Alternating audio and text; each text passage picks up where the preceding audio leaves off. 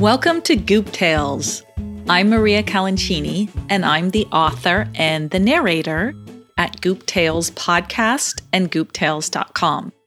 So I just wanted to do this short introduction to tell you what Goop Tales is all about. The Goops were first created back at the turn of the century in 1904 by Gelett Burgess. And they're these really funny and adorable and quirky little characters that each have the naughty habit or character trait of a child, and therefore sometimes adults. And they're named after that character trait. So, for example, there's one, the first one I do the story on is called Gablia because she just gabbles and gabbles and talks and talks when nobody's listening. And then there's another one called Do Dowanu because he always says, I don't want to, whenever he doesn't want to do anything. So there's 52 of the goops, and there's 26 boys and 26 girls. And I'm sure you're going to recognize yourself in one or two of them. And in Goop Tales, what I do is I take these characters that were created by Gelett Burgess and I write original stories around them. So each goop has their own story and they go on an adventure to somewhere either fantastical or somewhere real in the world. And when they go somewhere real in the world or even the fantasy place, all of the stories are inspired by photos so all of the stories are illustrated with actual photos from around the world. And you'll be able to see all these photos on that particular Goops page on the website, gooptales.com.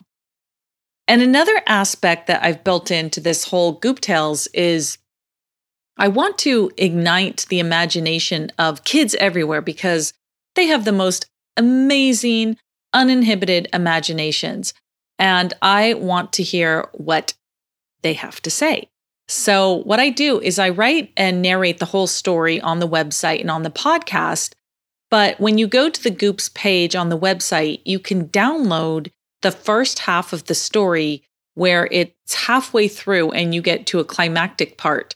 And then it's up to you, the listener, to write the ending to the story. And there's a submission part on that page, and you can submit it online for publication on gooptales.com.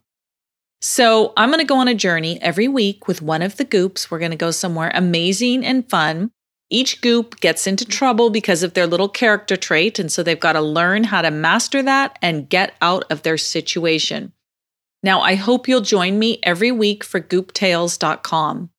And if you do, and if you like these stories, the only thing I would ask is that you leave me a review on iTunes, and subscribe.